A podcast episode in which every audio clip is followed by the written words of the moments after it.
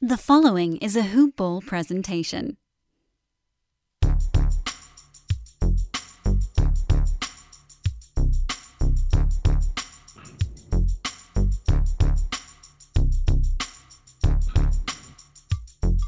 Hello and welcome to Hoop Balls DFS today. I'm your host, Mike Apatria, joined by my good buddy Harris Kermani. Here to break down this wonderful Monday, October 25th slate. We but nine games to talk about. So nice, fully packed Monday after we're coming off of a five game Sunday. It's always good when you get a little bit more in the chamber, a little bit more options, less chalk, all that good stuff. Yeah, no no Memphis on this slate, so there goes everyone's favorite plays. But it's been a while, Harris. It's been a while. How you doing, my good friend? I uh, can't complain. Glad to be back in the season. Had a good first week. It's been uh, a couple of tough games for my Raptors, but otherwise it's been been a good week. I'm glad to just have the NBA season back. Looks you know, it's good to be back in the arena mostly. You know, Scotiabank Arena finally showed uh, Raptor games after what 600 and something days off. So just nice to get some normalcy back altogether. And DFS just happens to fit right into that same slate. That's right. You were you were at a few. You went to two games last week, right? That's right. Yeah. Yeah, the season opener, which was a complete dud, and then yeah, the Mavericks game, which started off well, and then yeah, after the gun was pretty much all emptied in Boston to pull off that crazy win, they just couldn't uh, hold it all the way through against the Mavs there. Yep. Uh, it's not going to say I feel bad for you on that one because I, would be feeling bad for myself if uh, if I did. But I'm glad to have you back, man. I've been doing a couple shows by myself, so it feels good to talk to somebody. I'm sure listeners are going to be happy that I have somebody to talk to, get some other opinions on here as well. So I'm really excited to do the show with you. Glad to have everything back in gear. But before we jump into anything, just a quick shout out to our presenting sponsor, Manscaped. You guys hear me talk about them all the time. Check them out. Head over to manscaped.com where they have all of your male grooming needs. Everything from the lawnmower to the ear, nose, and hair trimmer body wash, body shave, toners, conditioners, you name it, they have it. And they even have the perfect package kit where you get a little bit of everything in a neat little travel kit along with those compression boxer shorts, which, you know, I got sent a pair of those things and they are fantastic. My favorite boxer shorts to wear. No, it's a weird thing to say, but I think every I think every guy out there probably has their favorite pair of underwear, and that is mine. No lie. So head over there, guys. Use that promo code hoopball20, and you'll get 20% off plus free shipping on your entire purchase. So that is hoopball20 for 20% off plus free shipping. So here's we got nine games to talk about, man. We got nine fully loaded games. We're gonna get right into things. Start off 7 p.m. Eastern Standard Time game. Boston Celtics traveling to Charlotte. Charlotte on the second half of back to back, as well as Boston. Both these teams. Charlotte just took down the Nets, and then Boston beat the Rockets on Sunday. So we're not going to have an injury report really for either team. Um, mostly because they'll, they'll, probably start coming out around 1.30 in the afternoon, I'm sure. But we do, I believe, uh, have a game total, if I'm not mistaken. I lied. No, we don't. We're actually missing about four of our game totals in lines already. And that's usually going to happen with both teams on a back-to-back. Sometimes if the t- if there's just one team on a back-to-back, we'll get it. But I think we pretty much know what's going on with both these teams. Anyway, we just have to keep an eye on Jaylen Brown. Uh, as far as that for Boston, he sat out that Sunday game with the knee tendonitis uh, that was bothering him since last season. Flared up on him a little bit in the first game, so we just have to keep an eye on that, see how things are going with him over there. Everybody else should, for the most part, be good to go for Boston. Um, oh, and Romeo Langford as well. He was another guy dealing with an injury. And then Terry Rozier sat out Sunday as well. So we're going to have to keep an eye on Terry Rozier. But those are the two main ones. I'm not really worried about Langford. It's mostly Jaylen Brown and Terry Rozier. But I'll pass it over to you. Talk about Boston, what you're looking at in this matchup, and I guess we could target for DFS. Yeah, and I mean, really, as far as Boston's concerned, as you said, that Jaylen Brown news kind of puts a bit of a holdout on exactly who you're going to go for, and also how they're going to kind of handle their back-to-back minutes. Because Jayson Tatum, to me, is still incredibly underpriced for what he really should be doing, and in fact, He's now down all the way to 8,700, which is even lower than the 8,800 he was today. Dropped, you know, a 30 point bomb on there. But really, at this point, it's his shot, his capability to be able to get his buckets going, his rhythm going, which really has been a little bit off as far as the season's concerned. So I still like him as a great spot. I mean, on a back to back, you always have to be that little bit Uh, worried about you know tired legs, especially in the second half, if that kind of has them spreading the minutes around a little bit more. But outside of Jayson Tatum, if Jaylen Brown does in fact still continue to be out for this one, then I'm really looking into Dennis Schroeder, who had an 18 and 10 game today. Obviously, takes over the main point guard duties for them if uh, Jaylen Brown does in fact sit out. So that's something that you do want to keep your news on. The other thing is Al Horford, who you know, that's the one veteran that you have to think about whether he's going to actually you know, play a full allotment of minutes on the back to back. If he is, he's clearly showing that he's still got quite a bit in the tank. Dropped a solid double double today at 5,900. That's great value all the way around. But you know, if they decide that perhaps they want to rest him on the back to back, then perhaps Enes Kanter or maybe a little bit more of Robert Williams as far as minutes are concerned start to come into play. So a little bit of a little bit of a thing that's just waiting out as far as Jaylen situation is concerned, but otherwise a lot of underpriced Boston Celtics that have just been underperforming and maybe in this kind of a game where you know total's not up yet, but I expect it to be slightly higher paced than some of their other games. We could see a little bit more coming out of Boston from a DFS side. I can't argue with that. I, mean, Tatum played absolutely phenomenal, and that's where the usage goes. You touched on Schroeder drawing the start uh, alongside Marcus Smart, and yeah, he probably handles the ball a little bit more than Smart when that happens. He's more of the a traditional point guard, as you know, Smart played that two for them years and years now. So I'll be looking at Tatum for sure. 8,700 is a fantastic price tag. There's a lot of good forward options on this slate, so you might run into that. Back to back doesn't really scare me off of Tatum. Uh, you touched on Horford. Yep, this is going to be the first back to back that we're pretty much seeing Boston play. So who knows what can happen as far as minutes? I would expect them to be maybe slightly limited. And actually, uh, our boy Grant Williams had a big game today as well. So we've seen him in that first game where COVID uh, kind of struck um, Tatum I'm not Tatum. I'm sorry, Horford, and he had to miss that first one. Uh, it was it was Grant that drew the start. Drew the start. So I imagine that he'll probably end up drawing the start if, for any reason, they decide to rest Horford, and he'll probably be the biggest beneficiary, I guess, if we can. Uh, if we see maybe Horford playing 25 minutes instead of like you know 29 or 30, but it's probably not somebody I'm going to like gravitate towards that that much. He had a great game today. Don't get me wrong.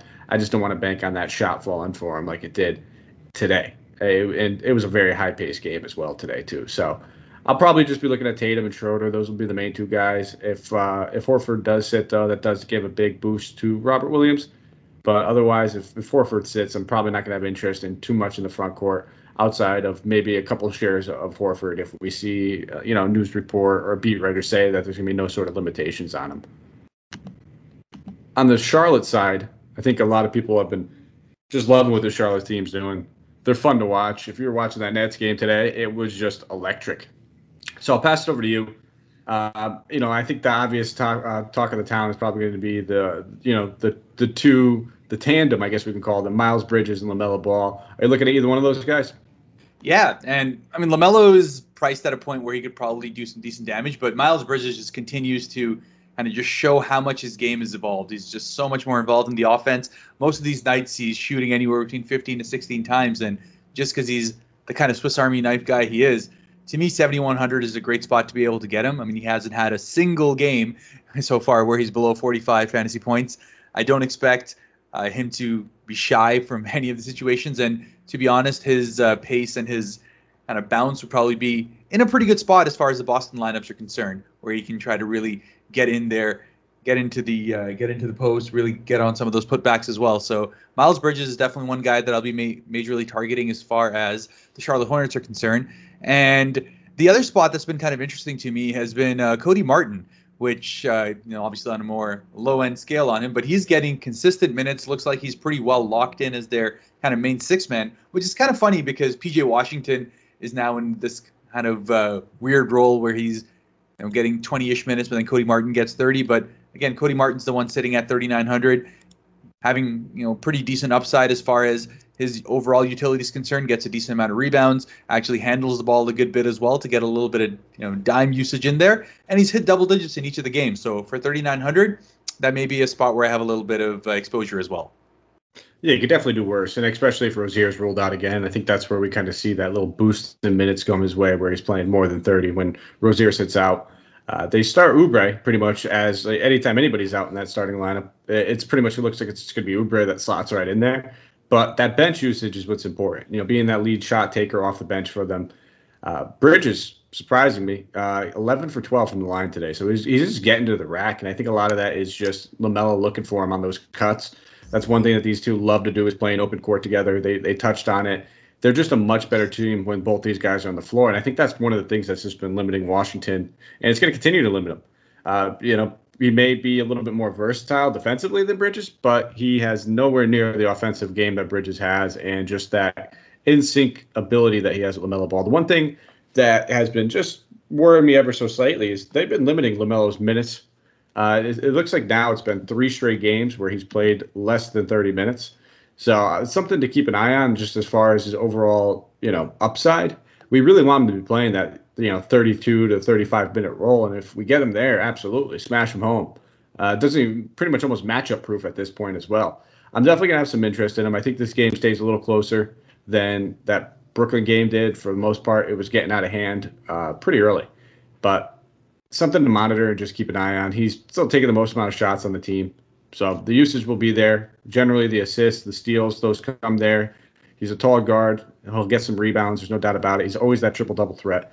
So I'll keep LaMelo in my uh, in my player pool. And then you touched on it. I definitely have a little bit of interest in Cody Martin, probably more so in cash than I do in GPP. Just don't think he has like you know much more than a 25 point upside uh, in his game. Maybe maybe 30, but probably few and far in between to get you to 30. So want to take down a GPP in a nine game slate, you're probably going to need at least 35 from uh, you know those guys that are on that four or five K range. So that's about it, though. I don't really have any interest in Gordon Hayward as he's pretty much taken a backseat in this offense compared to Bridges and to Bell Ball. He's the third option. He's a good third option. Don't get me wrong. 6900 is a fair price tag, but I'd rather just pay the $200 more for Bridges at this point. It just looks like he's he's really stepped up, and this could be just a breakout season for him. Yeah, agree completely. Just love watching Charlotte. It's been my uh, number one league pass team for a little while now, so yeah. that. Not something we're used to saying either. So this is fun. it's good. It's good when you actually get to see some of these young, exciting guys come into the league and really just change a team and change their, you know, their whole outlook. Uh, and just one dude, you know, I, and it's funny because I think years ago, if we said that LaMelo Ball would be this good in the NBA like three years ago, we'd probably think it was a little bit of a stretch. You know, we everyone kind of looked at him, uh, you know, that he was just going to be that guy that was on TV. LeVar Ball's his dad, Lonzo's younger brother. But the dude's a bona fide stud. Uh, there's no doubt about it. He's got game, and he's going to be in this league for a while, and he's going to be making these flashy passes and smart plays for a long, long time. But we'll move on to the next seven o'clock game. Milwaukee Bucks traveling to Indiana, taking on the Pacers. This one's going to be loaded with fantasy value. 228 game total. Bucks favored by three. Got some news for the injury report though. For the Pacers, LeVert, Kelan Martin, T.J. Warren all out, and for the Bucks, Donte DiVincenzo, Brook Lopez, Semi Ojeleye are all ruled out. Jrue Holiday is doubtful. And then we have Bobby Portis is being considered questionable. So a little bit of an upgrade for Bobby Portis. He hasn't played yet this season. He's been dealing with that left hamstring strain. Definitely need him in the lineup. Uh, that's for sure. Without Brook Lopez, they need some size in there. They've been running Giannis at the five a good amount. And he can play the five. I think people have been, you know, starving for him to play the five, but this is probably not the matchup when they play two bigs where you can, you know, you really need some exercise if you have it. So, uh, what are you looking at on this Bucks team? You know, a lot of guys that we could spend up on this slate. Four of them are over, priced over 10K. Is Giannis one of the guys you're targeting? Well, first and foremost, Giannis in any kind of matchup where you know that the game is going to be even somewhat close is just the guy you want to target, plain and simple. I mean, we already know his points per minute production, his just fantasy value, as soon as, as long as he can stay on the floor. And considering the fact that, as you said, Brook Lopez is out, DiVincenzo continues to be out, Jrue Holiday's doubtful, Portis is who knows. It's just going to be one of those things where someone's going to have to go up and put out those numbers on there. And I'm always trusting Giannis to be able to do that. So as long as the game can stay close and the one good thing about Milwaukee is that even if no one's there, their team defense is just good enough to be able to keep you in any of those games. And Indiana's not really an offensive firehouse as far as their side is concerned. So I definitely am targeting Giannis. Uh, the other you know, main guys that I'm going for is really just all these 4,000 ones that are sitting there. I mean, we saw Pat Connaughton. He's continuing to get that 30 plus minute role. He's pretty much stepped into what Donte DiVincenzo did. And really, what's nice about him is apart from the fact that he's getting – you know nine to ten shots a game consistently, he just continues to help you on the rebounding side as well. So again, probably more of a potential cash one rather than GPP. But uh, you know between Connaughton, Grayson Allen, Jordan Nwora, who's probably more of the guy I'd maybe looking at in that GPP side because it's odd. He's getting consistent minutes. He's getting uh, consistent shots. He just hasn't been able to get him to fall at the percentage that he's probably hoping for. But at around you know that 4,000 number, he just needs a couple more of them to go to be able to hit that 30-35 level. So definitely looking at him as a potential option, especially if uh, Jrue and Bobby Portis and these guys continue to be fully ruled out.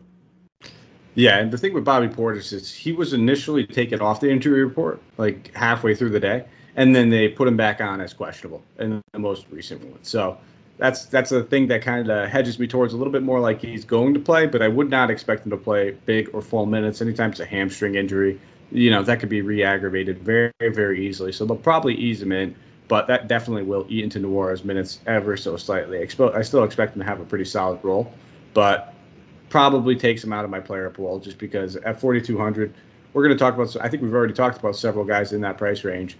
I'd probably uh, rather play like a Connaughton or a Grayson Allen just to feel a little bit safer about it. One of those two guys are going to handle the ball, but for the most part, you know, I'm, I'm looking at Giannis for sure. He's played well against Indiana last season. I think he averaged uh, about 30 actual points against them, uh, you know, 14 rebounds. So he, he crushed them. He played very well against them. Sabonis not necessarily known for his defense, so we want to see Giannis playing a little bit more of that four if it's possible. Miles Turner could play defense, could stretch out to the three point line when he needs to. So, you know, I'm not saying like he can hang with him, but we've seen some of those centers who are a little bit more versatile give Giannis some trouble. Bam Adebayo is being one of them. Anytime we see Milwaukee play uh, the Heat, it's an instant fade for me when it comes to Giannis. It's probably the only one time where I just kind of cross him out of my player pool. But I'm definitely going to have him in there. And I think Khris Middleton's going to be an excellent play in this one, too. At 7,200, you know, finally got it going in that last game, struggled uh, mightily. But any this game's going to have to rely on these two guys and their shot attempts. There's no one else on this team that can really keep them in it. We've seen Indiana be able to just come out and score with firepower this season. They, they, you know, they're they're running short rotations. Carlisle has these guys basically all playing 40 plus minutes when they could. They're high 30s at the very least one of those games were an overtime game, but even outside of that one, these guys are playing big minutes, and they're going to have to have their key guys like Giannis and Middleton on the floor for as long as possible. So, Giannis is definitely one of the guys I'm spending up on. He's probably one of my top uh, two favorite plays to spend up for on this slate. But outside of those two guys, if we hear there's no restriction with Bobby Portis, I would definitely have some interest in him. And then if you need to absolutely dumpster dive, George Hill's an option at 3,500. When it comes to guys like Grayson Allen, George Hill, Connaughton, Connaughton's getting up there at 47, Grayson Allen 46. Those are fair price tags, but George Hill is going to have just as big of a role with no Jrue Holiday. Maybe play like five less minutes, but at 3,500, it's bottom of the barrel, and that extra 1K might be able to get me something later on in the slate. So that's pretty much it, though. I'm not going to get too cute with this Bucks team. I just want to look at the studs, and I think that Giannis should be priced closer to 11K, if not a little bit more than 11. And Khris Middleton's a guy that probably should be about 77 to 79, and he's coming in at 72. On the Indiana side of things, though, if we're playing uh, Giannis, you generally you want to run it back because you're saying this game's going to be close. I'm playing Giannis. He's playing 35 minutes minimum or 34 minutes. He's going to get me a ton of points. And the guys to run it back with, I mean, it's hard to ignore how well Brogdon's been playing this season.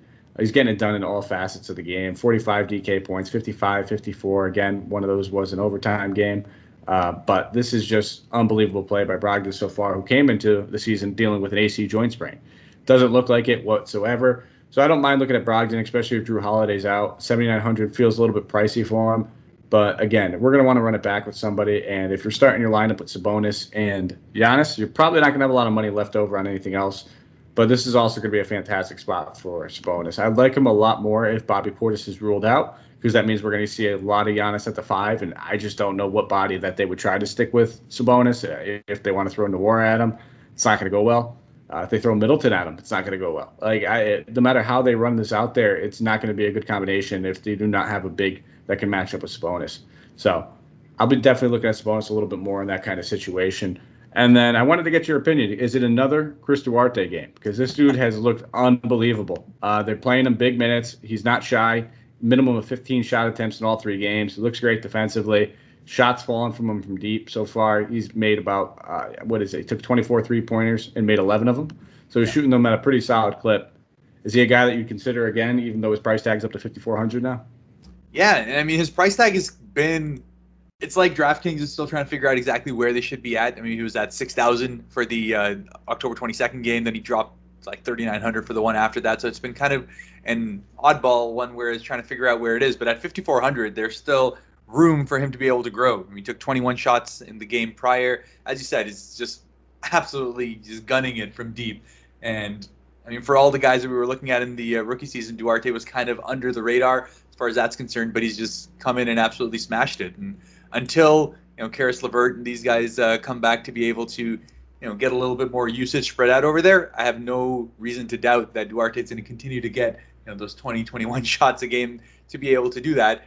And he's one guy I'm looking at. And the other enigma, which you know I'm interested to be able to go in because uh, you know Brook Lopez is out, is Miles Turner, and it's just one of those things where at 5,500, especially from a GPP standpoint, as we saw, I mean he's an enigma. If he has a game like he had on the 22nd against Washington, he can absolutely just destroy any other lineup out there. Drop 64 on that one, but then you get the bad Miles Turner on the other end where he gets in a little bit of trouble. You know, 11 11 points on that one, 25 before that. So there's definitely risk involved with it. But at 5,500 for a guy who's likely going to lead the league yet again in shot blocks, is getting consistent shoot and consistent shots on his side over there. It's just a play that I have a pretty decent exposure to. I'm feeling, and from a center perspective, I think at that price tag, there's a lot of upside for him to be able to have another big game in what could be a close one. Absolutely, and in that last one, uh, you'll notice the the limited minutes, and it's because he got into foul trouble very very early. He ended up finishing the game with five fouls, but uh, he picked up a lot of his fouls pretty early, so he was had he was forced to have his minutes limited to only 16. Uh, don't expect that to happen again. You should be seeing a full complement of minutes in this one, but that's always the risk you run when you play guys that aren't afraid to go for shot blocks, block shots. They they can run into foul trouble early when they challenge everybody at the rim, um, but 5500 that's a fantastic price tag for him. So I'm not going to argue with you there. We'll move on. 7:30 Eastern Standard Time game. Detroit Pistons traveling to Atlanta, taking on the Hawks. This one does not have a game total yet. Uh, not sure why. Really doesn't make. Oh no, I lied. We do 213 and a half. So it's going to be one of the lower ones that we have. There's going to be only one other game on the slate with a lower game total than this one, but right now, coming in with the Hawks favored by a whopping 10 and a half points. As far as the injury report goes, Hawks have Danilo Gallinari listed as questionable. Onyeka Okongwu still out. Pistons still going to be without Cade Cunningham. Isaiah Livers, Chris Smith. Cunningham is not traveling with the team during this whole road trip, so he's probably going to miss about another week. Uh, and then I think they said they're going to try to get him some G League action, if I'm not mistaken, just to make sure he could test that ankle, and that's going to be good to go. But so we're going to see this same Detroit Pistons lineup that we've been seeing for the most part of this season. Very underwhelming, but at least we know what to expect. So I'll start off here with Detroit. Really, it's pretty simple for me. There's only one guy in this entire team I ever have any interest in at this point in time, and it's Jerami Grant at 6,300. Uh, priced less than Saddiq Bey, but he should still lead the team in shot attempts. Took 20 in the first one, only 13 in the last one. Hasn't really been getting it to fall, shooting 40 in the first game, 30% in the second game. But he's always going to get you the blocks, the steals, decent rebounds. 6,300 for a guy that, you know, like I said, is going to lead this team in shot attempts. I have mild interest in him. The spread scares me just ever so slightly, but he's usually a guy that will still get close to 30 minutes, even in a blowout, regardless, if not even more. Not really afraid to limit him, but I'll pass it over to you for Detroit. Anybody else you can consider? Yeah, I mean the Saddiq Bey one is always of interest to me just because he also has been getting like a ridiculous amount of rebounds for a guy in, in his position. I mean, he's got 25 in the first two games. He's shooting 15 and 16 times in that game, and even though he's probably their premier three-point shooter, he's only hit one so far in the season, one of nine. So it's just one of those things where if he can get you know any one of those shots to start falling, get some consistency going, he could absolutely blow through the points that he's been getting now. He still dropped 45 in the in the last game, dropped 29 in the first game as well. So the upside is there. The floor is pretty safe. So in a situation where you know the Atlanta team, not known to be great defensively, not been great in defending the three-point line as well last season, they were in the bottom half. So for a, game like Saddiq Bey, he could be looking at something over here.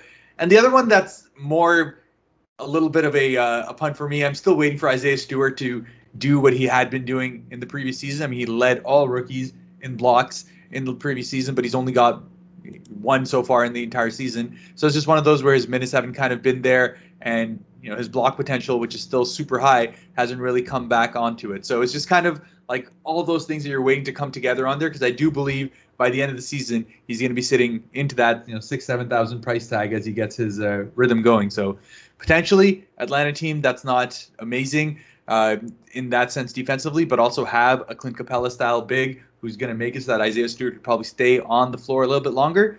His price tag is something of interest as well, but I'd probably end up jumping at the Miles Turner one fifty five hundred more so instead, anyways.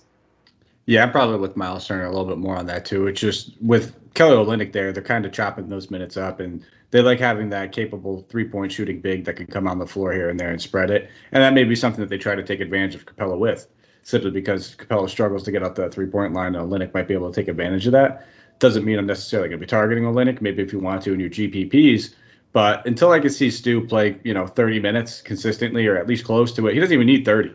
That's the thing. He's he's a great point per minute producer. You touched on it. He did, he led rookies with shot blocks.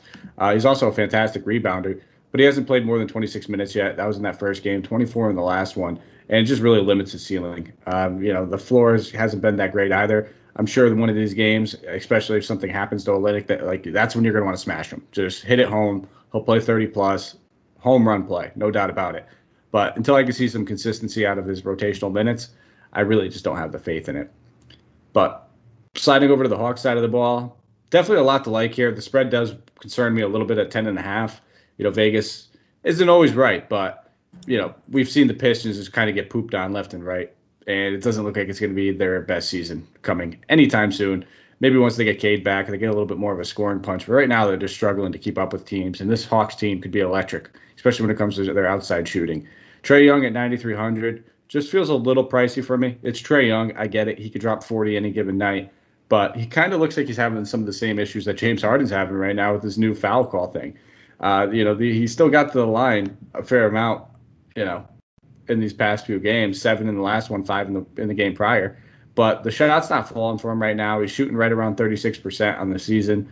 And we're getting a consistent 40 DK points out of him, but 9,300, we need more than 40. There's a lot of guys on this slate at the point guard position that can get us 40. And I just don't feel like Trey, Trae Young is the guy I want to target on this one. Clint Capela, I don't mind looking at though. 6,800, despite knowing that he has a minutes limitation, he's dealing with Achilles soreness. He's been dealing with that for it feels like the better half of like a year and a half now. But knowing that this game could get limited anyway, just because of a blowout, he's still a guy that would probably have the same amount of minutes total regardless. You know, probably right around that 26 to 28 minute range. And at 6,800, he's a dude that can just pour in rebounds. I can see easily having like a 15 and 15 type game here. Not my favorite center play on the slate, but I definitely don't mind looking at him. And the only other guy I would consider is going to be his front court mate, and John Collins. 6,400 is a very, very good price tag for John Collins. Last game, he had to, he got into foul trouble pretty early, very similar to Miles Turner. Ended up finishing the game with five fouls, so didn't play a full complement of minutes. Only played 27 minutes, but he's a guy that I can see easily taking advantage of the matchup and the situation. Jerami Grant's a great defender. He's quick, uh, but he sometimes struggle with some of these guys that are a little bit more versatile big men. And I could definitely see Collins taking advantage of it at 6,400. Maybe a guy that if you are playing a Grant, you want to run it back with one of these guys, sure. But for the most part, it's a very, very under appealing game to me.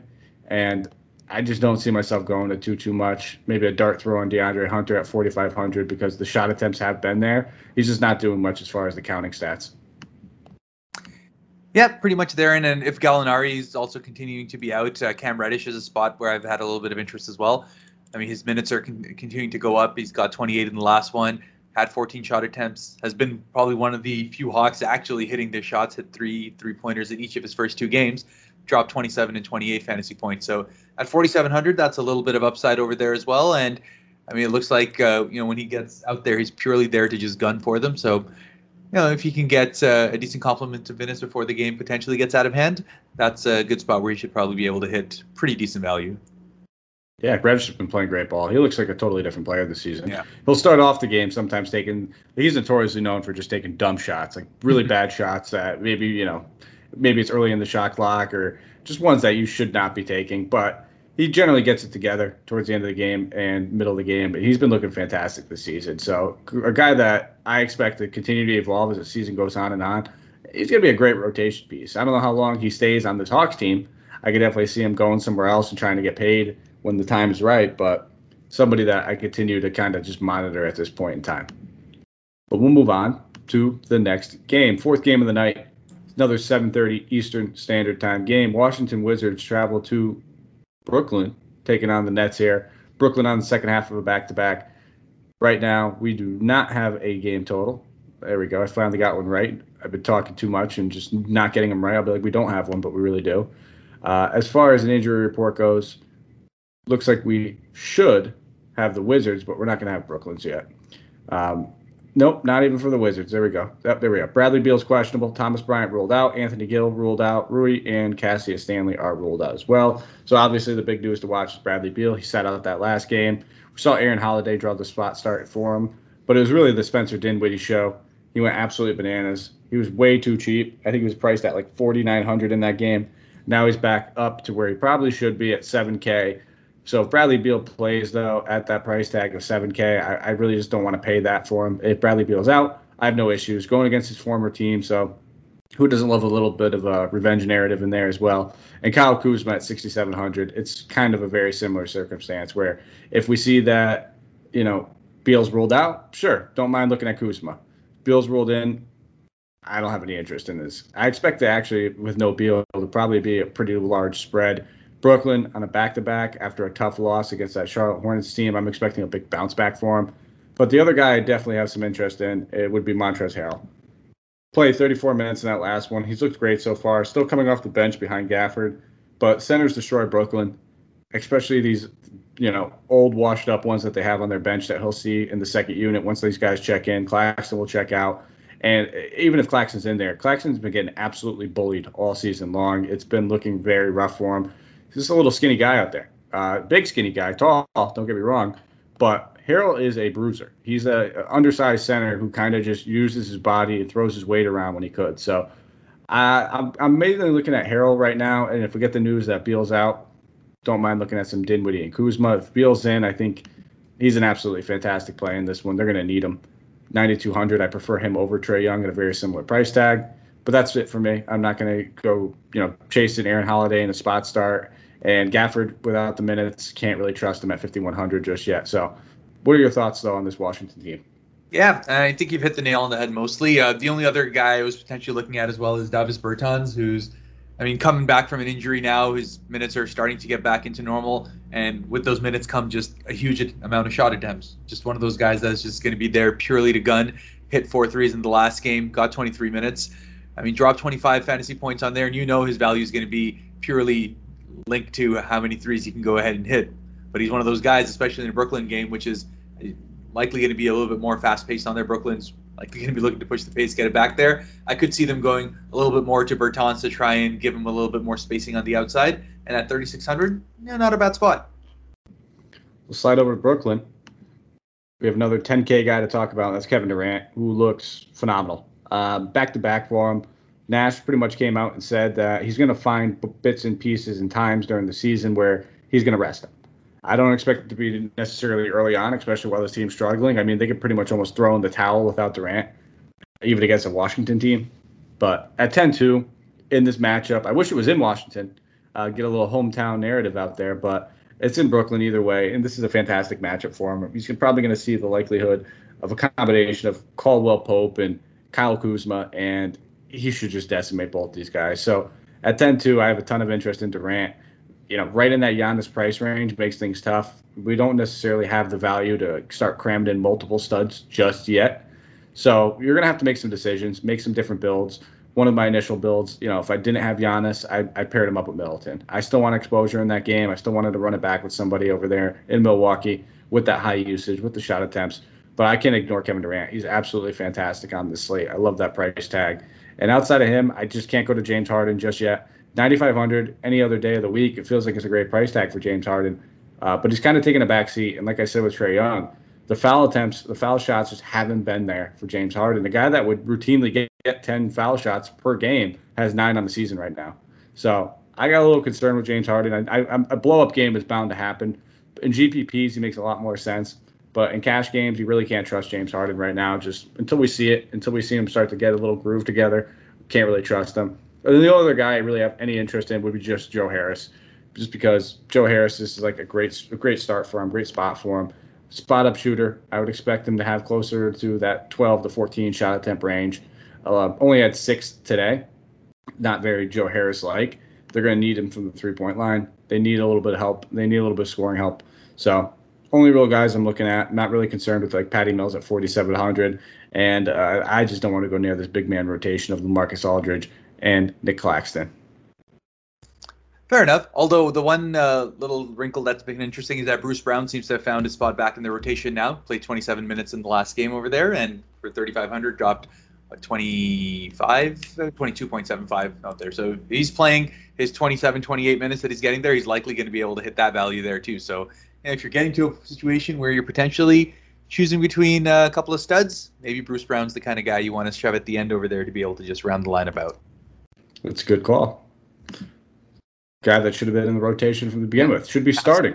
Yeah, I agree. Yeah, they need defense out there, but for some reason they didn't even start him today. They started Jevon Carter. Yeah. So I don't know what Steve Nash's infatuation with Jevon Carter is, but he's not that good at basketball.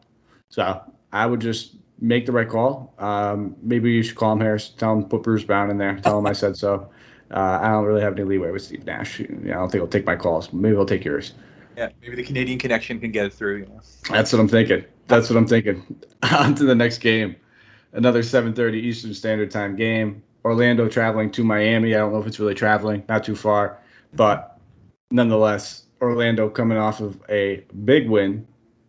Uh, Cole Anthony, Cole Anthony, Cole Anthony, Cole Anthony. I mean, the dude just poured it on today. I had him in none of my lineups. Uh, it hurt to to see how well he did uh, and just not have any shares of him, no ownership whatsoever. But for the injury report, Miami Heat, Kyle Lowry, questionable. That's the big news that we have to keep an eye on. Missed that last one.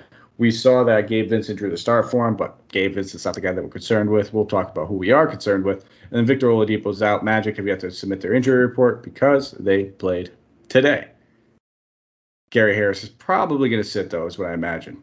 Missed the past three games already, dealing with that hamstring strain. They made it seem like it was kind of a management thing. But three games in a row is not really management. That's that's him dealing with something. And Gary Harris is always it feels like always dealing with something. No game line, no total, no spread yet because Orlando played on that back to back. But I'll pass it over to you. Can we go back to Cole Anthony? Do we dare chase that game? I mean, at six two hundred, it's just one of those where you know he's got the minutes on lock. He seems to be in a situation where you know he's got the green light. His shot had been completely off up until this last game where he finally got it together and shot 9 of 16 but you know he was coming in 3 of 12 3 of 14 which had depressed his uh, overall overall fantasy points total so i mean you can think about going for it but at 6200 it's probably one of those spots where you know there's enough guards out there that i'd probably just take that $100 dip and go for Mo Bamba again just because it's just one of those things where Mo Bamba didn't get the blocks in today but still was able to pull out a 13 and or a 10 and 13 game that was close enough to value over there. That's been pretty much my major Orlando Magic. I think I've played him every night so far that Orlando has played. So, you know, Mo Bamba, Mo Magic. But uh, outside of that, it's one of those just chasing the rookies. There's a number of guys that I've been pretty, you know, pretty closely following. Franz Wagner is one. You know, getting his uh, kind of this tweener role of shooting guard, small forward going. He gets pretty good boards for his position as well, and just has been shooting it pretty effectively. So you know that's one spot from a lower value perspective. But yeah, the Cole Anthony thing, I'll probably take him in a couple of lineups just because you know, I did have him today. It'd probably feel bad to not do that and give him the opportunity to follow up after he did that for me. So I'll have him a little bit there, but it's probably more Mo Bamba than anything else.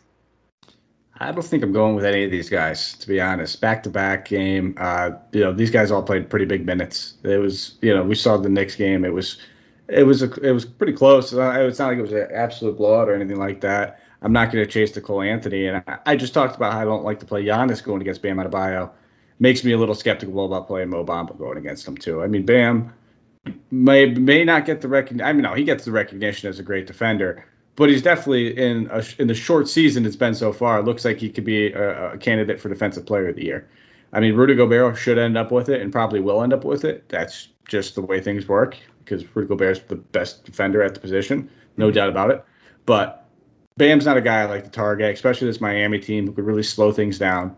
Uh, you know, really take take the pace away from like this Orlando team who seems like they're very run and gun at this point with all these young guys. It's just, hey, listen, if we can if we can if our shots falling, we have a chance.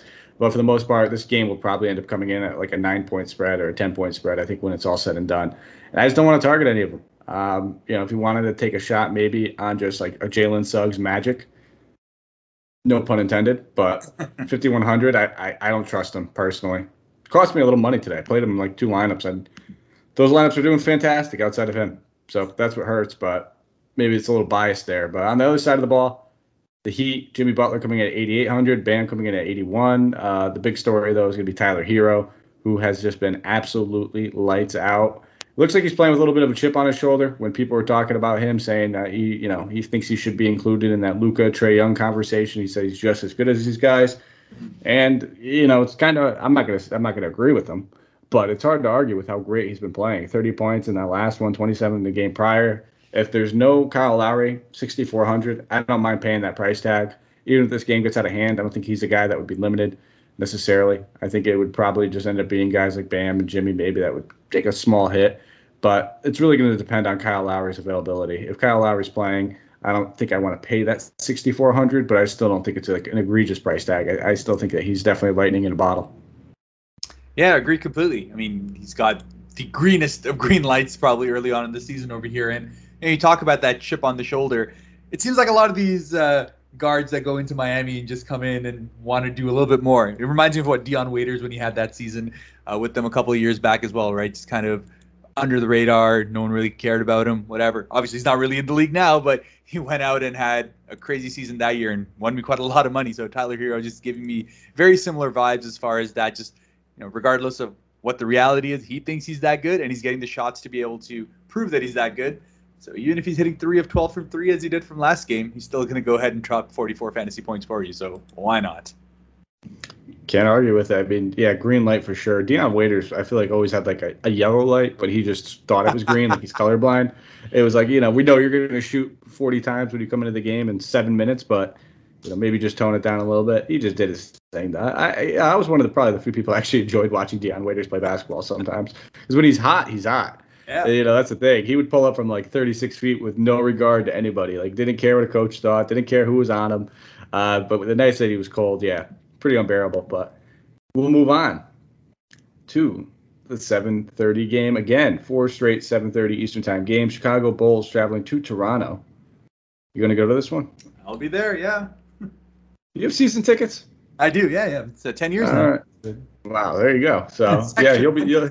row 12, right above the Raptors. Uh, Raptors bench area. So you know, if you end up looking over there, maybe you'll see a little Raptors hat. Maybe I'll hold up a hoop ball sign one day. Yeah, you definitely have to. We're uh, we gotta get you a hoop ball T-shirt so that way I can spot you out in the crowd. Something. I like Those it. T-shirts are awesome. Uh, for the Bulls, Coby White ruled out. For Toronto, it's just Pascal and Yuta both ruled out as well. Gonna have to keep an eye on Pascal Siakam. I guess he's taking contact practice at this point, so still a little ways away, but shouldn't be too far. Maybe a few more weeks. Two 12 and a half game total. Chicago favored by two and a half. So this is the lowest game total of the night. Hope that doesn't deter you from using your season ticket, but uh, shouldn't. You got those. Go. Uh, but I'll I'll start off with Chicago because I know that I might as well let you talk about the Raptors. That's your team you know, looking at this team, Zach LaVine, 8,400. Uh, I mean, these guys are all playing great basketball. I, I like all their price tags. I think they're all priced appropriately. I don't think anybody's overpriced. I don't think anybody's underpriced. So what I do when that's the type of situation that we're rolling with, I try to pinpoint the the actual matchups that these guys have. And I think Zach LaVine could just decimate Gary Trent Jr. That's probably the guy that he'll draw on coverage. This seems like it's a good Zach LaVine spot. 8,400. I definitely have some interest in him. Uh, Nikola uh, Vucevic, 9K. Played great in that last one, 15 and 19 with three blocks, two steals.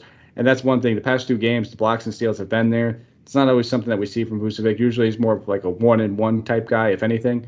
But I don't know who they're really going to throw on him. They have a nice little big man rotation. Maybe you can get to that point. But I, I can't see Precious staying with him. Precious a little, no, I wouldn't say he's necessarily undersized, but not not Vucevic's size. So I can see I can see him struggling a little bit with that. But when it comes up to the 9K price tag, I'd rather just find the extra thousand, go to a Giannis or go to a Durant, and just feel a little bit better about that situation. So for the most part, I'll be looking at Zach LaVine, and I don't think any of these bench options are really enticing me. Even though Caruso was getting his MVP chance and all that, five steals in one game, four steals in the first game. That's where most of his value is coming from, and that's just unsustainable. So it's not something I'm going to be sitting there putting my money on and betting on that he's going to go out there and, and you know get four to five steals a game just doesn't happen. You probably win Defensive Player of the Year if that was the case.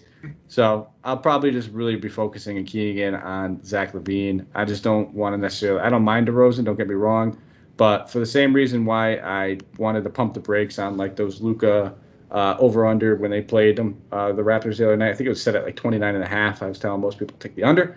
It's because this team is versatile everybody on the team is pretty much six eight with long arms and great defenders. Between Scottie Barnes, OG, they have the bodies to kind of throw out that position. Where I, you know that's probably the day where I'm just going to take off uh, the small forward position, cross them off immediately. If I take one to the chin and it burns me, so be it. But that's probably it. It's just going to be Zach LaVine for me, and then you could sprinkle Lonzo, but you know, I mean, I, I, I was going to say you should you shouldn't think about or shouldn't forget about DeMar in this because it's just one of those matchups that he circles every time. You, just the fact of the matter is, you know, that whole Toronto connection. People love him, but still he wants to come in and absolutely smoke us. And funny enough, out of all the teams that he faces against, he pretty much averages seven rebounds a game and eight assists a game, apart from his regular scoring aspect against Toronto. He just loves to become more of a facilitating guard just to do everything to be able to get it going, and it's happened every year. So it's just one of those where at 7,300, I'm likely to have some DeRozan just because he has revenge on his mind every time he plays us now. So just keeping that. How do mind. you feel about him as a Toronto season ticket holder? You, you got to still love the guy, right? Oh, absolutely. I mean, I mean, everyone loves him. It's just one of those things where it's like you can love the guy for his personality, for how he represented the city, but it was just one of those things where it's like the trade had to happen. It made sense. Uh, DeMar needs to, in some ways, look at himself at how he underperformed as far as the playoffs were concerned. But it's like it's that kind of connection. So the love is always going to be there. But I think at this point, he just has a personal vendetta against Masai for uh, trading him away in that, and now he just kills Toronto every time he comes. It's like the Vince Carter. It's a great point. Yeah, absolutely great point. You can't. Anytime there's any sort of revenge narrative, um, I'm invested and I'm, I'm, involved. So yeah, I, just for that reason, I'm, I'm going to keep him in my player pool. You convinced me. You convinced me. That's all I needed to hear. Uh, on the Toronto side, what are you looking at? Yeah, and the Toronto side is just one of those where I said the pricing is in a situation where really there's a lot of upside for them to be able to grow. OG continues to be the guy that I'm looking at on a night in night out basis where he, he's they're pretty much setting him to be the primary offensive option on the Toronto Raptors. I mean, they want him to be shooting near 20 shots a game, and you know he's getting himself close to there. Uh, he's taking a lot more threes. He hit five of them in that Dallas game, and really him getting into foul trouble is what kept him away from having a really, really crazy night. Uh, where even though he ended up at 37 and a half, so for 6,300, I'm thinking OG is a great spot to be able to go. His offense is finally starting to uh, click. Shots getting there. It's a great spot to be able to go. And on top of that, the Precious side, he, at 4,500, he's getting the minutes. He was 100% the centerpiece of the trade when uh, the Kyle Lowry movement happened, and they're definitely committed to developing his side. His minutes continue to rise. He had 33 in the last game. I assume he's going to be somewhere close to that 30 minutes range again. And just from a activity standpoint, he reminds me a lot of Montrezl Harrell. So that same situation where he doesn't necessarily need you know that 28 30 minutes on a consistent basis to be able to get kind of those points just from pure hustle. So at 4500 i'm definitely looking at him as well. So between og and uh, and precious that's one spot.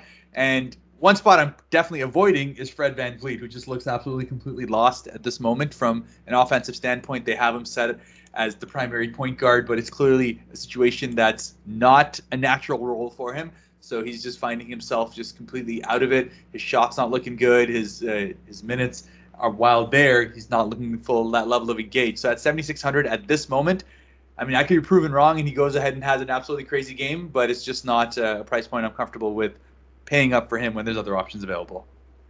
Yeah, and he falls in a tough price, right? Seventy six just feels a little bit too priced up for for like you said his play so far this season. And when we got guys like Brogdon and LaMelo Ball very similarly priced, you know, just it feels like at most he'd be like a GPP pivot because I do expect the big Freddie game eventually. Yeah. Uh, you know, he's a guy that we expected to be taking 20 plus shots now that he's the main key cog with no Siakam as well. But for me, you touched on OG. He's probably the only guy I really have any moderate interest in on the Toronto side of the ball. Only three games left, and we finally have a new game time. Felt like you know it was just four straight 7:30 uh, game times, but before we get into that, another shout out to our presenting sponsor over at DraftKings. Guys, check out their sports book if you haven't already. I think this, I mean, sports gambling is getting legalized pretty much all over the place at this point. And the NBA is back at DraftKings Sportsbook, an authorized sports betting partner of the NBA. The key to victory is a strong starting five. And now new customers, when they sign up at, with the DK Sportsbook app and use that promo code NBA today, they get to bet just five dollars on any team that they think is going to win.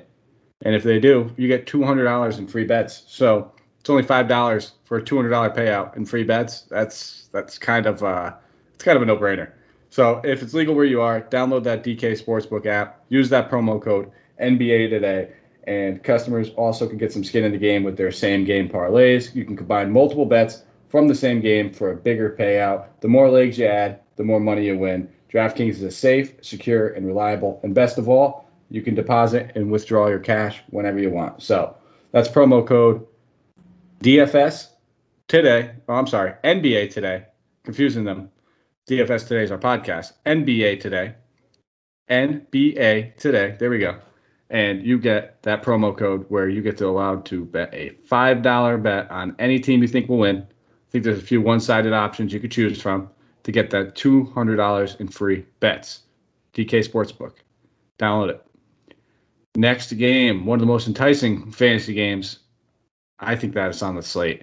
We got two coming up that I think are just juicy matchups. Pelicans traveling to Minnesota. Nice little rematch here, taking on the Timberwolves. Game's coming in at 224 and a half game total. So this right now looks like it's going to be about the third highest uh, spread of the night next to the Milwaukee, Indiana, and we'll get to the highest game total in the last one.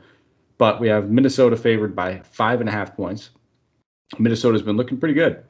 Not gonna lie, better than I expected. Outside of D'Angelo Russell, who, for some reason, man, I just don't like D'Angelo Russell. I used to, I used to like the lefty, like I like lefty point guard. So uh, you know, it's weird saying that, but I'm just not a big D'Angelo Russell guy. I don't know what it is. Just don't like him that much. Josh Hart's questionable. Zion is ruled out main news of concern. And we have not got an injury report yet from the Timberwolves, but imagine they're pretty much fully good to go. Haven't seen any major injuries from them yet this season, so they should have their full team available. Pass it over to you. We'll start with this Pelicans team. Definitely a lot to like. Who are you looking at? Yeah, there's a number of juicy options over here, and all of them kind of sitting at that price point where they're kind of high, but you can think that they'll do quite a bit more than that. I mean, Brandon Ingram is the first spot over there. I mean, he's pretty much, if not the main point guard, he's sharing duties with uh, Devonte Graham to be able to do that. So it's just a lot of outside of his pure scoring, which you're going to get every night. He's been shooting great. So for the first two games so far, first three games actually, 46, 50, 52% from the field. So just floor is incredibly secure for him at 8,300. Hasn't had a game below 43 fantasy points yet. Uh, Minnesota, as we all know, not an amazing defensive team as far as uh, wings are concerned, though uh, they are getting uh, a little bit of help from one of my 3,500 picks when we go ahead and talk about Minnesota themselves. But as far as he's concerned, he's my primary guy. Outside of that, uh, spoke about Devonte Graham.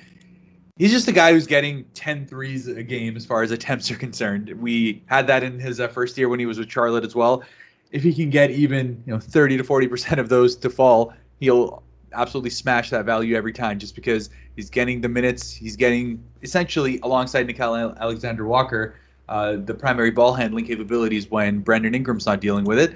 And it's just one of those spots where uh, I like to be able to take him at that price point until he gets to that you know 6,000 one, which I imagine he'll get to pretty soon.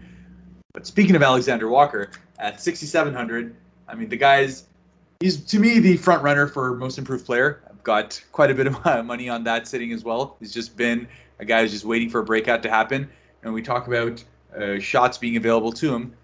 Had the 24 attempts in the previous game, even though he just hit six of 24, he had 14 rebounds to be able to go ahead and make it up. So it's nice uh, little wrinkle to have to his game over there. So at 6,400, that's other my uh, my three primary targets as far as the New Orleans Pelicans are concerned. I do probably imagine that I'll have a few contrarian lineups in which I go with JV, just because him and uh, Karl-Anthony Towns have had a number of big games uh, against each other in the past. When he was with Toronto, that was also a thing. They love going at each other over there. So I do expect uh, JV to have a pretty solid game. Maybe at 7,900, he might be priced just slightly too high. I could still see him dropping into the mid to high 40s, but that'll probably be uh, a smaller exposure just to get him. I, I love Jonas in this matchup, but you touched on it. Uh, Karl-Anthony Towns is not a good defender. Very elite on offense, but he does not play good defense. And JV was kind of just decimating him in the last one. I had a ton of Jonas Valanciunas when he was at, I think it was about 7,200. It was a fantastic price point. 79, he's getting a nice $700 price boost. So definitely, definitely a big price boost. Don't get me wrong. And I don't necessarily expect him to have four combined blocks and steals in this game, but at 7,900, I think that's a very, very fair price tag still for this matchup. I, I expect him to be a big, big part of this offense. And with him, it's always just the minutes. And he played 35 in that in that game, or 36 actually. He's played no less than 30 so far. I mean, they they traded for him for a reason. They signed him to that extension. You know, maybe they move on from him eventually, but until he, until they do, I you know, with no Zion in the front court, he's going to keep piling on these rebounds. He's going to have the points in the paint, hitting every free throw shot he's taken so far this season. Hasn't missed one yet. So I have a ton of interest in Joe Val. You touched on Brandon Ingram. He's as safe as safe comes. His floor is great. He still has that 50 point ceiling. Can easily hit it in this matchup. This is the type of matchup that he could and would hit it in. So I have no problem looking at both these guys. I just don't. I don't play Devonte Graham. Um, struggled in that last one. I get it. He, you know, missed nine of his three, 10 three point attempts. Still played a boatload of minutes. He has the availability and the upside. Don't get me wrong, but he's more of a GPP kind of play for me than cash. And Nickeil Alexander Walker, again, he should be second on the team in shot attempts, if not close to first, right there with Ingram. Very, very aggressive this season. He's probably, like you said, up there as most improved player. Probably him and Tyler Herro are the two favorites as of right now. So those three guys, don't mind playing any one of them. I'm going to have at least one of those guys in every single lineup because I want exposure to this game, and you can't go wrong with any of them. Honestly, I think they all have great upside. They all have good rebounding upside in this matchup. Minnesota, I know you touched on it. They're not good against the wing. They're not very good at defense against anybody. To be honest, it's you know just a hole in their game. They're, they have they have shooters Anthony Edwards is great. Karl-Anthony Towns, we know what his offensive role is. D'Angelo Russell, when he's on, he's on. Don't get me wrong, as much as I just talk trash, uh, trash about him. But I think all three of these guys are very, very much in play. If I had to rank them, it would probably go Joe Val, Ingram, uh, Nickeil Alexander Walker, point per dollar. On the Minnesota side of things, I, for everything I just said about you know Joe Val taking advantage of Karl-Anthony Towns, I fully expect him to do the same exact thing. 9,700. I still prefer Durant. I still prefer uh, Giannis but he's probably my third, eh, maybe my fourth, because we're going to get to a guy priced up stud on this slate. No issues going to him. And Anthony Edwards just looks absolutely fantastic this season so far. Taking the three balls confidence. He's 9 to 20 on the year, so just under 50%. Have some interest. Back to back 40 point DK games, 7,500. That's a very fair price tag. Should be looking at another big one here. No D'Angelo Russell for me. Nobody else on this team do I even think about playing outside of the two top dogs just not enough usage to go around with it with Karl-Anthony Towns and Edwards. I mean, both these guys are just seeing massive, massive usage, and those are the only spots I'm really looking at. Yeah, can't argue with that. All right, we'll keep it moving then. Two games left. Cleveland traveling to Denver, taking on the Nuggets. This game is coming in at a whopping 234 and a half game total. So this is one of the ones I was talking about. It's tied for one of the higher game totals on the slate. Denver being favored by only three points. A little shocked by that, but I guess Denver hasn't been playing their best basketball yet. That has yet to come. As far as an injury report, Tacko Fall's ruled out. Dylan Windler, Darius Garland are both questionable. Garland is the big news that we're going to have to keep an eye on. And then Jamal Murray still ruled out for the Nuggets. Looking at Cleveland, if there's no Garland, I'm going to continue to ride the Ricky Rubio train just looks like he's very comfortable. He's shooting the ball confidence. Actually, really good shot attempts. He's at six over his last 13 from deep. Uh, at least you know 15 shot attempts in that last one, 12 in the game prior. The assists are always going to be there with Rubio. So if Rubio's not going to be uh, you know shy shooting the ball, and he's going to be playing big minutes, which in that Charlotte game they started to get blown out by a little bit, or else he would have played 30 plus. Still managed to hit that price tag. But in the no game less than 36 DK points, and at 6K, he's a fantastic play again. Sign me up no issues going there. Love Mobley. Love Mobley's game. Been a big fan of him for a long time. 7,200 feels a bit pricey, but this is a matchup he could certainly take advantage of. Michael Porter Jr. if he is playing that four, can't really guard anybody. Very very poor defensively, let alone somebody that who's about seven feet tall. So Mobley at 7,200. You know, I've been talking a lot about a lot of expensive guys. So do I see myself ending up on him? Probably not. I don't think I'll have the money to get there, but he's definitely in a spot where he can, you know, maybe if you want to take some of those, uh, you know, prop bets or anything like that, wouldn't be a bad time to target Mobley. So those are the two main guys I'm looking at, and uh, you know, I can see this being one of those games where Jarrett Allen foul, finds himself in foul trouble, if that's the case, maybe Mobley has to sh- uh, shift over a little bit. Markkanen might slide up to the four. But as much as I hate Markkanen and I don't want him, I don't like that the Cavs are playing him at the three. I can't stand that more than anything at 5,500. I think this is a matchup where we can consider him. Yeah, you pretty much got the main ones. And I mean, going back to the Mobley thing, as much as I would love to be able to play him at 7,200, if I'm going to that point, I'm likely already playing Miles Bridges or maybe going a little bit higher and maybe thinking about DeMar again at, at the small forward spot. So, yeah, it's just one of those where his price point probably gets him out of consideration for me. But uh, Ricky Rubio is probably in most of my lineups at this point as far as Garland's concerned, as long as he's out. Absolutely. It's kind of, I mean, he's going to be the chalk of the night uh, at 6K. And that's just, to me, like, you know, I get it. Fade in the chalk and your GPPs make sense. But that's just, we're, getting we're getting a, a, price tag of a guy at 6K who's putting up a guy that's, you know, should be 73, 7,500 yeah. uh, with his performance lately. On the other side of the ball, 11K for Jokic. The Joker is the most expensive guy on the slate. Put up a 70 point DK game against the Spurs, 50 in the first one against Phoenix. I mean, it's his it's his world, and we're just living in it. As long as Murray's out, he's definitely in, into consideration. Don't get me wrong, spreads close, but you heard me. I'm I'm very high on Durant. I'm very high on Giannis today. So I just don't know how much room I'm going to have for Jokic. A lot of priced up options to spend at, and we have a bunch of center options that we've already talked about. So that's kind of generally how I do, you know, pick my studs. Where you know I look at the position where I, I like my studs. I kind of keep my player pool. I'll cross a couple of them off. Don't get me wrong, but it's going to come down to how strong these other positions are. And with the center position being so strong today, just don't know how much Jokic I end up falling on. But outside of him, Michael Porter Jr.'s price tag continues to drop. He just doesn't look like he quite has it. So 6K, it's definitely enticing. Don't see myself necessarily falling on him, but the one guy I do have some interest in is going to be Will Barton uh, at 5,700. Back to back games with at least 30 DK points. He's getting the shot attempts. He's handling the ball a little bit. He's always going to give you, you know, right around that five and five type stat line. Can go up, could go down a little bit, but for the most part, I feel like 5,700 is a very comfortable and safe price tag for Will Barton. So I have some interest for him, and I just don't play Monte Morris. Um, all set with it. It's kind of like PJ Tucker at point guard, where even when he gets the minutes, we're never getting real big games from him.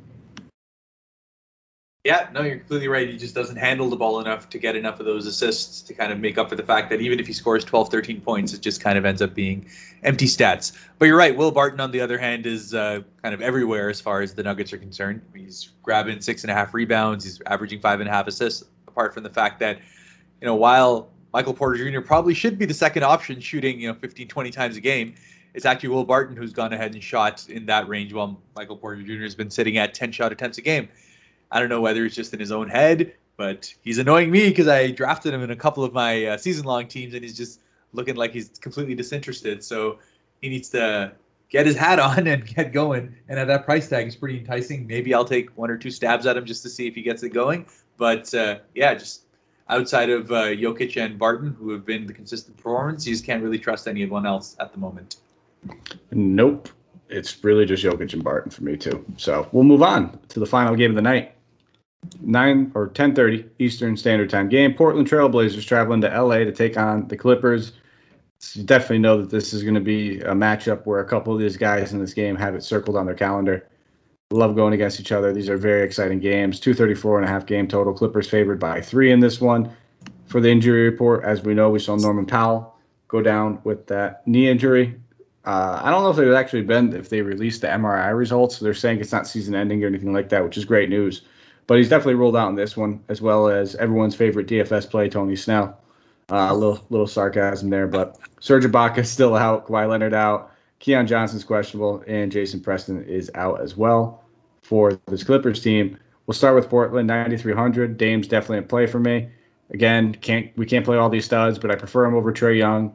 I think with Bradley Beal, it's very very close. I'll probably lean a little bit more towards Lillard, just knowing that this is one of those you know I think he has him and Paul George that little grudge. I, I there was I, I remember reading something in the offseason where they kind of uh, they kind of hashed it out a little bit, but you know he's going to be taking some deep threes in this one. It's you know I, I just see it coming. So I definitely have some interest in Dame in this matchup, especially now that there's no Patrick Beverley. He's just going to draw Reggie Reggie Jackson, uh, maybe Eric Bledsoe if they decide to switch that up. But still, you know even Bledsoe, he's notoriously rock solid defender, but he's not as pesty as Patrick Beverley is, and I definitely have some interest in Dame.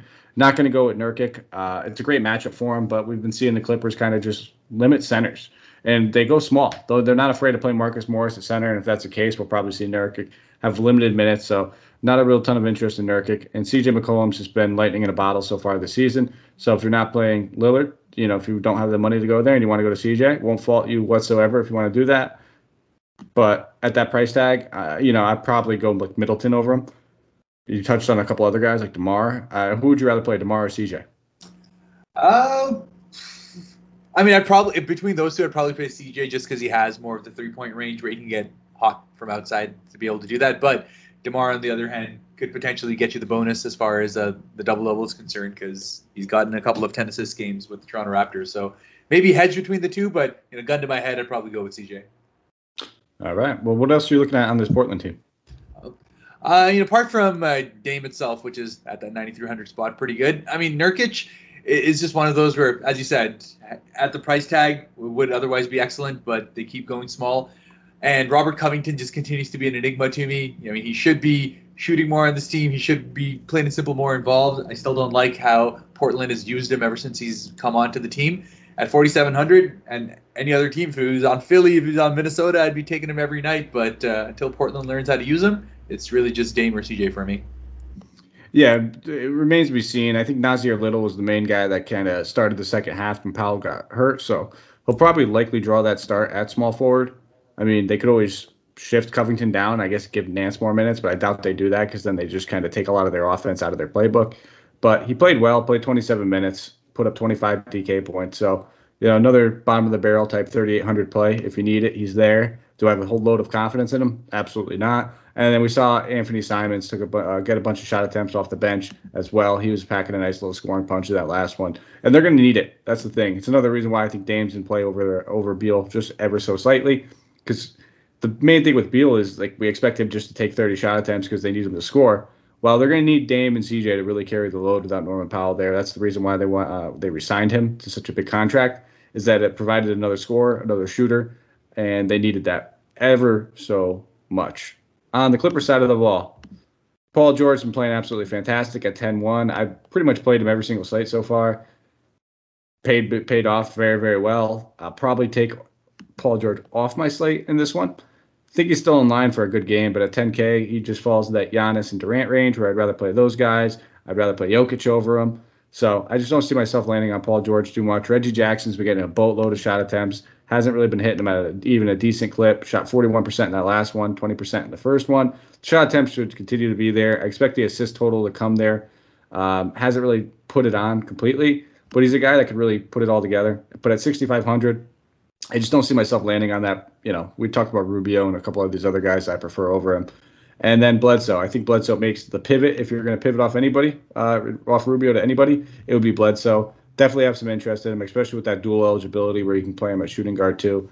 He's been absolutely fantastic for this team so far. Back to back games with 37 DK points. So for me, it's really just going to be Bledsoe. If I knew Marcus Morris uh, wasn't really having his minutes limited, I'd have a little bit more interest. Play 25 and 30. So a guy I could definitely see myself playing in this matchup. I could see him taking advantage of it, but not a guy I'm overly excited about, to be honest. Yeah, and I think uh, you really uh, hit the nail on the head as far as the uh, double eligibility for Eric Bledsoe is concerned. Because anytime I have an opportunity where I can essentially put a point guard in the shooting guard position, I find myself doing that pretty often. And Eric Bledsoe at 6,000 is probably going to find himself in a number of my lineups just because I like ball handlers there. Uh, the other spot that I always kind of have my eye on, just from a cheap standpoint, is Terance Mann, just because uh, he's pretty much become their primary defender on the wing. He's getting consistent shots uh, to, for his uh, for his minutes and his value as well, and he gets you know, really great rebounds for his position, which is really what comes down to. So as long as he can hit even three out of his eight shots to ten shots that he'll get a game, he's usually going to hit uh, pretty decent value on there. Maybe a little bit more of a, a GPP play rather than uh, or sorry, more of a cash play rather than GPP play, but uh, he's always a guy that's uh, on my radar. Absolutely. He was a guy that a lot of people had coming into the season that could win most improved player. I think that was the GM vote. Uh, all the GMs were expecting a breakout season for him, and he said, "Yeah, I know." Then why'd you guys all pass on me? So that's it. That's the entire nine game slate. Took a while, a little over an hour, but nonetheless, glad to spend it with you, my good friend. why don't you let the good people know where they can find you on Twitter? Absolutely. Uh, at HAK underscore devil, you can always find me there. And, you know, always ready to be able to answer a couple of questions. I've had a few people actually reach out to me over, ta- over a period of time. So happy to always answer. And uh, yeah, always excited to be able to do this and glad to have you back on this as well, Mike. Absolutely. You can find me at Mike Apotria, M I K E A P O T R I A. Same thing. Hit me on Twitter. Or if you're not taking advantage of it, get the DFS pass. It's $5 a month. You will not find a better bargain than that anywhere out there in the universe. Come join us on our Discord. Great time before games, answering questions, talking about our lineups, just kind of picking each other's brains. That's a great place to do it. Great community of people out there that join us, and I, I, highly recommend it. There's so much more that you get with the DFS Pass too, including the DFS delivery, which tonight you'll get Harris's article. You'll see that coming out tomorrow. Shout out Harris, always putting out that good content. So you'll see a little bit more in depth. If you're more of a reader than a listener, it'll be out there for you. You can get both of them. Listen to the podcast, read the article, join us in Discord, and it's a recipe for success. Give us a thumbs up, five star, rate, review, wherever you're listening to it iTunes, Stitcher, Spotify, iHeartRadio. Really greatly appreciate it. And we're going to actually have a contest this week, looking like it's going to be on a Friday. So this Friday we'll be having our DFS contest. Probably started off pretty light on the on the season with only 25 entries. You'll see a bunch of the guys from the DFS team in there, a bunch of listeners. It'll be a good time, and if that thing fills up pretty quickly, we'll expand it a little bit the next week. But we're going to try to have one of these contests every single week. Five dollar entry. It's uh, I'll host it probably myself, so we won't have the link until Friday morning but it's worth saying now. That way, you know to look out for it. We'll see us tweeting it out. We'll tweet it out from our main hoopball accounts, and then you'll probably see a couple guys on the team tweet it out too. So that's it. And Harris, anything else you want to leave us with? No, it's everything on there. Hoping to see a, a good game tomorrow back at the Scotiabank Arena. Absolutely. What's the food of choice in the in, in the Scotiabank Arena? I know like every stadium has like their own specialty. Uh, I mean, I'd say I mean, it's just kind of the city of Toronto itself, just having so many different multicultural options. I personally love the sushi that they have over there. This is one sushi chef that sits around like two uh, two gates away from my season seats, and I find myself going there at least uh, three to four times a season. So shout out to the sushi at the Scotiabank Arena. I cannot say I, I saw that coming. I didn't think that you know you're going to say sushi. I just didn't. I, I never heard of too many stadiums that do sushi. But yeah. hey, listen, state some stadium food can be fantastic. I made the mistake of going to a Rangers baseball game when I moved down here to Texas, and it was dollar hot dog night, and I challenged myself. Almost got sick. Uh, six to seven dollar hot dogs usually aren't the way to go. Was, they were they were bad hot dogs. Uh, they were the dollar ones. You get what you pay for. But thank you guys for listening. Shout out to all you guys. We'll see you in the contest on Friday, and we'll see you tomorrow when we're back on the show. Santino will be crushing it for you. Take care, guys.